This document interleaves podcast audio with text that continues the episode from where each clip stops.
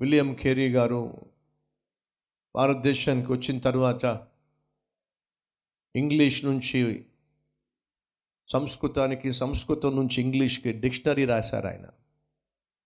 భారతదేశంలో బ్యాంకింగ్ సిస్టాన్ని ప్రవేశపెట్టింది విలియం కేరీ. భారతదేశానికి ప్రింటింగ్ ప్రెస్ తీసుకొచ్చింది విలియం కేరీ. భారతదేశంలో మొట్టమొదటిసారిగా ప్రింటింగ్ అయ్యింది ప్రింట్ చేసింది ప్రింటింగ్ ప్రెస్ తీసుకొచ్చింది విలియం కేరీ గారు భారతదేశంలో మొట్టమొదటిసారిగా ప్రింట్ అయిన పుస్తకం మీకు తెలుసో లేదో? భారతదేశంలో మొట్టమొదటిసారిగా ప్రింట్ అయినటువంటి గ్రంథము పరిశుద్ధ గ్రంథము. ఒక భారతదేశంలో మాత్రమే కాదు ప్రపంచంలో మొట్టమొదటిగా ప్రింట్ అయినటువంటి గ్రంథము పరిశుద్ధ గ్రంథము. జాన్ గుటెన్బర్గ్ అనేటటువంటి వ్యక్తి ప్రింటింగ్ ప్రెస్ని కనుగొన్నప్పుడు తనకు జ్ఞానాన్ని ఇచ్చినటువంటి దేవుని గూర్చిన శ్రేష్టమైన గ్రంథాన్ని పరిశుద్ధ గ్రంథాన్ని ప్రపంచానికి పరిచయం చేయాలని జాన్ గుటెన్బర్గ్ మొట్టమొదటిసారిగా ప్రింట్ చేసింది బైబిల్. అంతేకాకుండా భారతదేశంలో కూడా మొట్టమొదటిగా ప్రింట్ అయినటువంటి గ్రంథము బైబుల్. ఎవరు ప్రింట్ చేశారో తెలుసా? William Carey. ఎన్నో భాషల్లో బైబుల్ని తర్జుమా చేశాడు. సతీ సహగమనాన్ని ఆపడంలో రాజా రామ్మోహన్ రాయ్ గారితో కలిసి విలియం కేరీ ఎంత ప్రయాసపడ్డాడో. తాను చేసినటువంటి సేవ సేవలను గుర్తించి మన భారతదేశ ప్రభుత్వము పోస్టల్ స్టాంప్ కూడా విలియం కేరీ గారి పేరట రిలీజ్ చేసింది. అంతగా గుర్తించబడ్డాడు విలియం కేరీ. చూస్తున్నారా? పోస్టల్ స్టాంప్ కూడా విలియం కేరీ ఆ పిక్చర్తో మన భారతదేశ ప్రభుత్వము రిలీజ్ చేసింది. ఇంత అద్భుతమైనటువంటి గొప్ప వ్యక్తికి సన్మానం చేయాలని చెప్పి సన్మాన సభ ఏర్పాటు చేస్తే అందరూ విలియం కెరీ గారి గురించి గొప్ప గొప్పగా గొప్ప గొప్పగా మాట్లాడుతూ ఉంటే అది గిట్టనటువంటి ఒక వ్యక్తి మీరు విలియం కేరీ గారి గురించి అసలు అసలు సంగతి మీకు తెలియక మీరు చాలా గొప్పవాడిగా భావించి మీరు ఓ పొగిడేస్తూ ఉన్నారు ఓ మెచ్చేసుకుంటున్నారు. అసలు విలియం కేరీ గారి సంగతి మీకు తెలుసా? నేను చెప్తాను మీకు విలియం కేరీ గారి యొక్క గతం ఏమిటో అని చెప్పి అందరూ విలియం కేరీ గారిని దేవుని మహిమార్థమై గనపరుస్తూ ఉంటే ఇతను వచ్చి అంటున్నాడు విలియం కేరీ మీకు చె- తెలుసో లేదో చెప్పులు తయారు చేసేవాడు.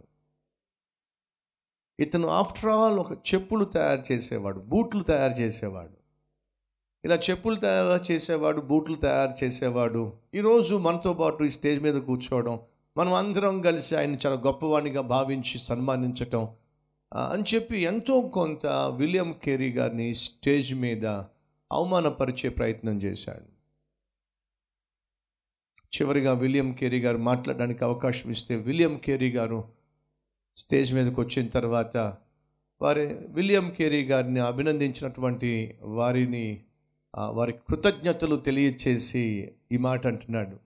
మా ప్రియ స్నేహితులు నా గురించి నేను చెప్పులు తయారు చేసేవాడినని బూట్లు తయారు చేసుకునేవాడినని నా గురించి చెప్పారు. మీ అందరికి ఒక విషయం చెప్పాలని ఆశపడుతున్నాను అని చెప్తూ వారిని చూస్తూ అయ్యా నేను చెప్పులు తయారు చేసేవాడిని కాదు.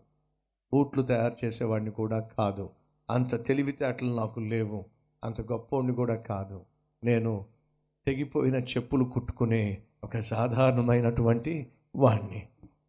అలాంటి నన్ను నా దేవుడు ఈరోజు ఈ స్థితికి తీసుకొచ్చాడు. మీరు అనుకుంటున్నట్టుగా నేను కొత్త చెప్పులు కుట్టేవాడినో బూట్లు కుట్టేవాడినో కాదండి. పాత చెప్పులు తెగిపోయిన చెప్పులు కుట్టుకునేవాడిని. ఏది దేవుణ్ణి ఘనపరుస్తుందో తెలుసా? మన గతాన్ని మనం జ్ఞాపకం చేసుకున్నప్పుడు. అలా జ్ఞాపకం చేసుకొని దేవుని సన్నిధిలో రెండు కన్నీళ్ళు చుక్కలు కార్చి నాయనా నేను దాన్ని? నేను వాడిని దయచేసి గమనించండి. నాలుగు గోడల మధ్య దేవుని సన్నిధిలో నువ్వు ఏ విధంగా తగ్గించుకుంటున్నావో అదే తగ్గింపు తత్వాన్ని అదే వ్యక్తిత్వాన్ని నలుగురి మధ్య కూడా నువ్వు కనపరిచినప్పుడే నువ్వు అసలైన ఆత్మీయుడివి ఆత్మీయురాలు. విషయం మర్చిపోకండి.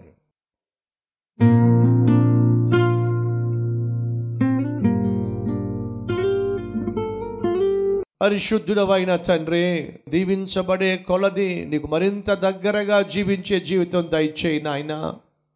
మేము ఆశీర్వదించబడే కొలది మరింత ఆత్మీయంగా నేను మేము జీవించులాగున సహాయం చేయి.